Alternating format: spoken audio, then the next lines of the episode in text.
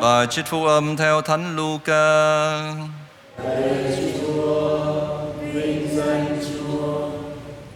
Khi ấy Chúa Giêsu phán cùng các môn đệ rằng: các ngươi hãy ở nhân từ như cha các ngươi là đấng nhân từ. Đừng xét đoán thì các ngươi khỏi bị xét đoán. Đừng kết án thì các ngươi khỏi bị kết án. Hãy tha thứ thì các ngươi sẽ được tha thứ. Hãy cho thì sẽ cho lại các ngươi. Người ta lấy đấu hảo hạng, đã dằn, đã lắc và đầy tràn mà đổ vào vạt áo các ngươi. Vì các ngươi đong bằng đấu nào thì cũng sẽ được đong trả lại bằng đấu ấy. Đó là lời Chúa. Lời Chúa Kitô, lời khen Chúa.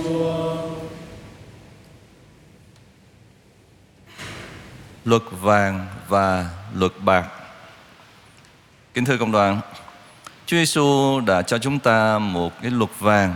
Ngài nói như thế này: vậy tất cả những gì anh em muốn người ta làm cho mình thì chính anh em hãy làm cho người ta. Luật này đòi buộc chúng ta một cái sự chủ động, một cái sự dấn thân làm điều tốt cho người khác. Bởi vì tất cả chúng ta ai cũng muốn người khác đối xử tốt đối với mình. Luật này có thể nói rằng hơi khó thực hiện, bởi vì đòi chúng ta một cái sự dấn thân. Đó là hơi khó thôi, bởi vì nó sẽ không khó đối với những người chú tâm suy niệm thực hành lời Chúa mỗi ngày, quyết tâm, thì chắc chắn cái luật đó cũng không hẳn là khó. Còn trong trang tin mừng ngày hôm nay thì Chúa cũng dạy chúng ta nhiều điều, trong đó có những điều mang tính là thụ động, chúng ta tạm gọi đó là luật bạc. Vì rằng luật này xem ra dễ thực hiện hơn, là bước khởi đầu để chúng ta có thói quen chủ động mà thực hiện cái luật vàng.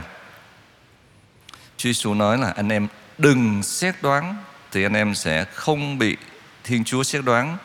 Anh em đừng lên án thì sẽ không bị Thiên Chúa lên án.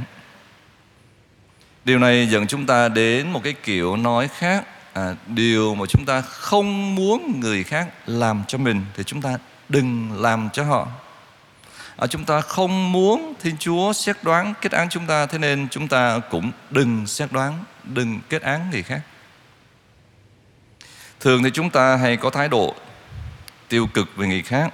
Thái độ này làm cho chúng ta vấp sai lầm, đó là dễ dàng xét đoán, kết án người khác. Nếu chúng ta thường xuyên gọi là bực bội rồi mất kiên nhẫn với người khác thì chắc chắn là chúng ta mệt mỏi thôi chứ không phải là người khác. Mệt mỏi rồi tệ hơn nữa đó là kiệt sức.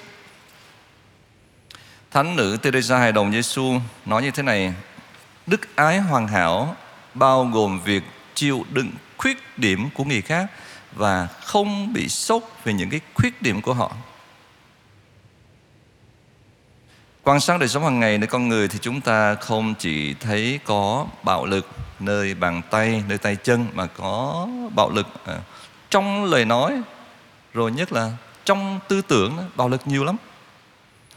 Nếu để ý chúng ta sẽ thấy trong trí chúng ta hầu như lúc nào cũng có những cái vụ xử án thầm kín. Một đăng sĩ vô danh đã viết những cái lời rất sâu sắc về cái đề tài này.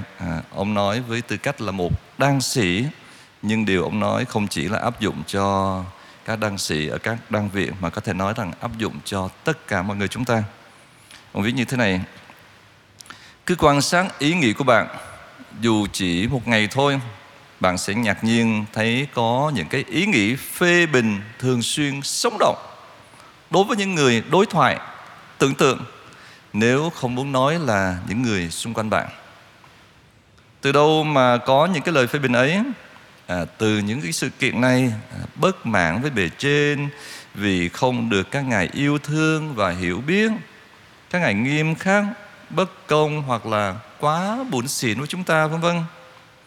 Bất mãn với anh em vì ít cảm thông, cứng đầu, phiến diện, vô trật tự, vân vân.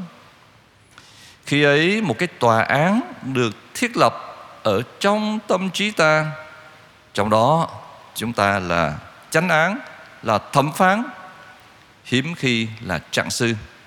Mà nếu mà làm trạng sư là trạng sư cho chính mình mà thôi, để bênh vực chúng ta.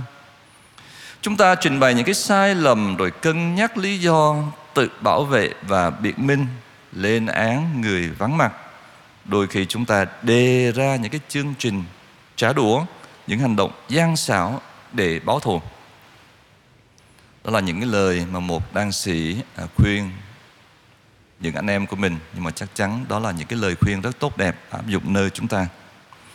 Rồi một ẩn sĩ cao niên khác thì nói như thế này: nhiệm vụ của đan sĩ là thấy từ xa các ý nghĩ của mình để có thể chật đường nếu chúng không phù hợp với đức ái. Nếu mà chúng ta thoáng thấy những cái tư tưởng xảy đến nơi chúng ta mà những cái tư tưởng đó nó không phù hợp hoặc là trái ngược với đức ái thì phải chặn đứng ngay.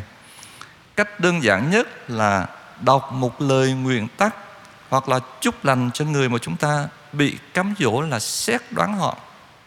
Sau đó khi đã bình tâm, chúng ta có thể quyết định có nên cư xử với người đó không và cư xử như thế nào. Đây cũng là một cái lời khuyên rất là hữu ích cho chúng ta. Một bậc thầy ẩn sĩ đã dặn dò, đã có những cái lời khuyên như thế. Thưa cộng đoàn, trong mùa chay thì giáo hội mời gọi chúng ta là tăng cường việc chay tịnh và gia tăng các việc bác ái. Chúng ta đều biết rồi. Thế thì chay tịnh không chỉ về phương diện ăn uống, giải trí, những điều liên quan đến vật chất, nhưng còn có thể nói là chay tịnh qua lời nói. Không nói những cái lời gắt gỏng, chua cay, những lời châm biếm, chỉ trích, những lời hàng học. Rồi đồng thời sống bác ái, không chỉ là chia cơm sẻ áo giúp cho những người nghèo về phương diện vật chất, mà còn là sống bác ái qua lời nói. Những lời nói tế nhị, khích lệ, động viên, những lời nói mang tính xây dựng và gia tăng sự hiệp nhất, những lời nói đem lại hòa thuận, bình an, chân lý cho những người mà chúng ta gặp gỡ hàng ngày, bất kể họ là ai. Ước mong giáo huấn của Chúa được chúng ta lưu tâm, thực thi. Chắc chắn chúng ta sẽ gặp những cái khó khăn trong bước đầu thực hiện, nhưng dần dần cái thói quen đạo hạnh này chắc chắn sẽ giúp chúng ta có được trái tim cởi mở và có được bình an thực sự đến từ Thiên Chúa. Và chúng ta ghi nhớ cái câu mà Chúa nói với chúng ta, đó là lời, chắc chắn là lời tâm huyết mà Chúa dặn chúng ta: anh em đừng xét đoán, thì anh em không bị Thiên Chúa xét đoán. Anh em đừng lên án, thì sẽ không bị Thiên Chúa lên án. Amen.